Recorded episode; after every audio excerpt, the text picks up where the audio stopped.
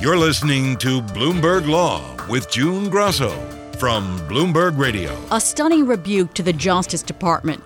All four U.S. government prosecutors who backed a long prison stay for Trump ally Roger Stone resigned from the case after senior Justice Department officials intervened to recommend a more lenient sentence for Stone. In a sentencing memo filed on Monday, prosecutors in the Stone case recommended a sentence of seven to nine years for his conviction for witness tampering, obstruction of justice, and lying to Congress.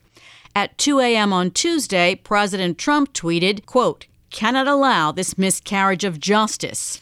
And by Tuesday afternoon, the Justice Department filed an amended sentencing memo calling the earlier recommendation excessive and unwarranted, a complete reversal of course. President Trump denied being involved. No, I didn't speak to the judge. I'd be able to do it if I wanted. I have the absolute right to do it. Uh, I stay out of things uh, to a degree that people wouldn't believe, but I didn't speak to him. I thought the recommendation was ridiculous. I thought the whole prosecution was ridiculous. Joining me is former federal prosecutor Robert Mintz, a partner at McCarter and English. Have you ever seen an entire team of prosecutors resigning due to interference from senior officials? I think this is really unprecedented. In this case, there were four prosecutors on the case, all career prosecutors all withdrew from the case, and one even went so far as to resign the position from the Department of Justice. So it really has created quite a stir, and frankly, the optics of this are just terrible for the Department of Justice. So, Bob, the optics are bad, but just how bad? One of the absolute bedrock principles of the justice system in our country is the belief that every defendant will have their fair day in court and that prosecutors will pursue cases based upon whether or not they believe a crime has been committed without any interference from any kind of political outside influences.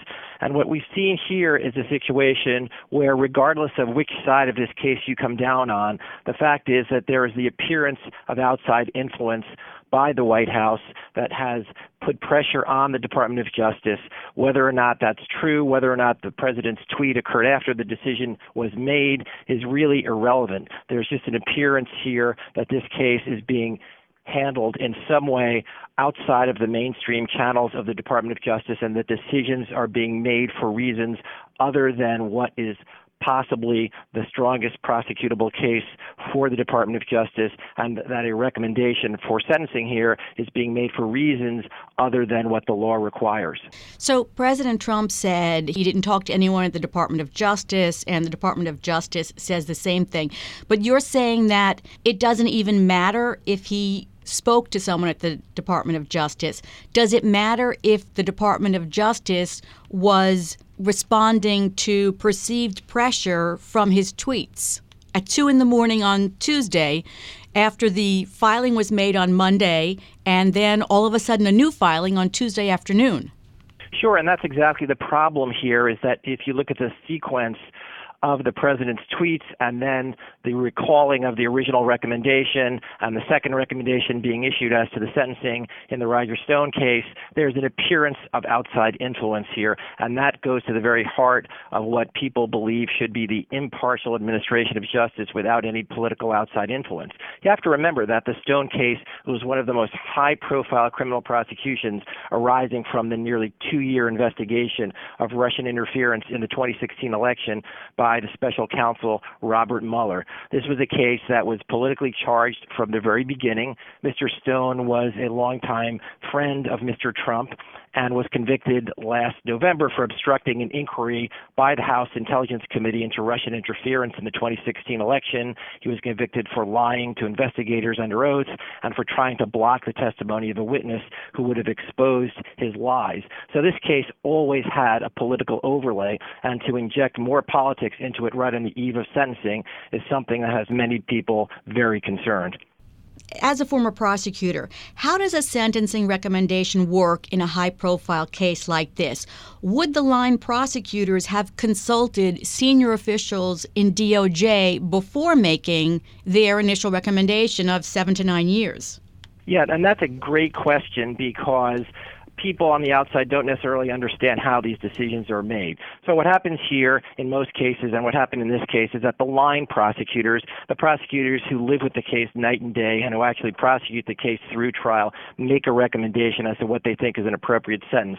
That has to be approved up through the ranks of the U.S. Attorney's Office, and in this case, the U.S. Attorney in the District of Washington, D.C., approved the recommendation. But in a very high profile case like this, it's not at all uncommon for sentencing recommendations to be reviewed by senior officials in Main Justice in Washington, D.C. Here, apparently, there was no clear agreement between the line prosecutors and those higher up the chain in Washington before this initial sentencing memorandum was released. The line prosecutors clearly had the approval of the U.S. attorney, which is usually the only approval you need for a final sentencing memorandum. There was some consultation with Main Justice. Where exactly that went off the rails, it's impossible to say at this point. But the fact is that that sentencing memorandum was delivered to the court. It was backed up by by law and facts and recommended a particular guideline sentence.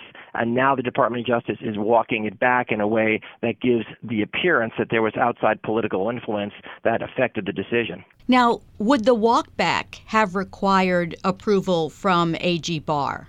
Well, it's hard to say. You have to assume in a case like this that the Attorney General would be paying close attention, particularly to walk back a sentencing memorandum in a case that is as visible and high profile as this. We don't really know what went on behind the scenes here. But the key to this case really focused on the steps that Roger Stone took during and after the trial, what prosecutors believe was an attempt by Stone to interfere in the administration of justice. And a lot of that had to do with texts and emails that he was sending to a critical witness where he made a death threat to that witness. Now, what makes this case interesting is that that witness, Randy Credico, actually submitted a letter to the court saying he never believed that Roger Stone was was threatening him and he did not feel in danger. And in fact, at the end of the day, he did testify against Stone. And so there's a little ambiguity here as to whether this threat really should have been treated as seriously as prosecutors recommended. But that's a decision that really is hashed out internally within the Department of Justice. And historically, when a witness tries to interfere with a trial, threatens witnesses, in this case, there was even an attempt to threaten the judge through a social media posting, that type of activity is usually treated very seriously, and it's not unusual to see a sentence get enhanced substantially for that kind of conduct. The four prosecutors in their initial sentencing recommendations cited some of the aggravating factors that you just mentioned, also Stone disobeying the judge's orders. So, is the sentence recommended of seven to nine years, is that a little aggressive? Well, it's a judgment call. If you view those threats as actually impeding the trial, having threatened a witness, if you believe that the social media postings in any way interfered with the trial itself, then I think you have to take that conduct very seriously. Obviously, the defense lawyers took the opposite view and they characterized the prosecution's arguments as overblown. And they noted that while the witness, uh, Mr. Credico, who was a New York radio host, refused to testify before the House Intelligence Committee, he was later repeatedly interviewed by the FBI and appeared before the grand jury and testified against Mr. Stone during the trial. So there are two sides to the story as to whether or not these threats were real, whether they actually impeded justice. But prosecutors ultimately made a decision, which was supported by the facts and supported by the guidelines, that the seven to nine years was a reasonable recommendation. The defense disagrees, and ultimately it will be up to the court to decide what sentence is handed down here. The government's the government's second memo on sentencing is called the Supplemental and Amending Sentencing Memorandum, and it says the prior filing quote, does not accurately reflect the Department of Justice's position on what would be a reasonable sentence in this matter. So, how will the judge, you know, determine which of these memos to follow, if any? Well, it's important to realize that, first of all, the federal sentencing guidelines, which give some general idea as to what a sentencing range should be are not mandatory and are not binding on the court. Secondly, even what prosecutors recommend is not something that is binding on the court. It's just something that a judge will consider carefully in sentencing, and they'll weigh that against, obviously, the defense position, where they'll be arguing for a much lighter sentence. In this case, they're asking for, for probation. At the end of the day, it's up to the court. The court will often sentence a defendant to less than what prosecutors are asking for and more than the defense is seeking.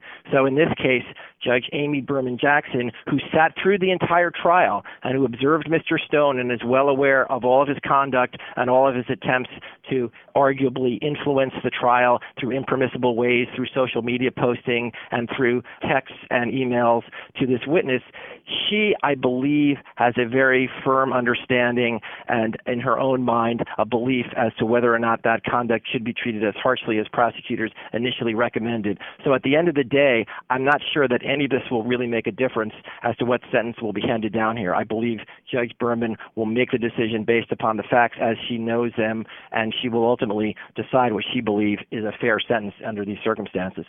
You were talking about the optics of the situation. And talking about optics, let's talk about former National Security Advisor Michael Flynn, because prosecutors sought six months in prison. And then a few weeks ago, they backtracked on that and said they would not oppose probation instead of prison time. So, putting that Mueller case together with the Stone Mueller case, what are the optics? Well, that's part of the problem here is that the Stone case is not a standalone issue. Uh, you've got the case of Flynn, where, as you say, they stepped back their position there as well, not as dramatically as is being done here with Roger Stone, but it's another example of how people on the outside may look at this and believe that there's some political influence that's going into these decisions that are being made by the Department of Justice.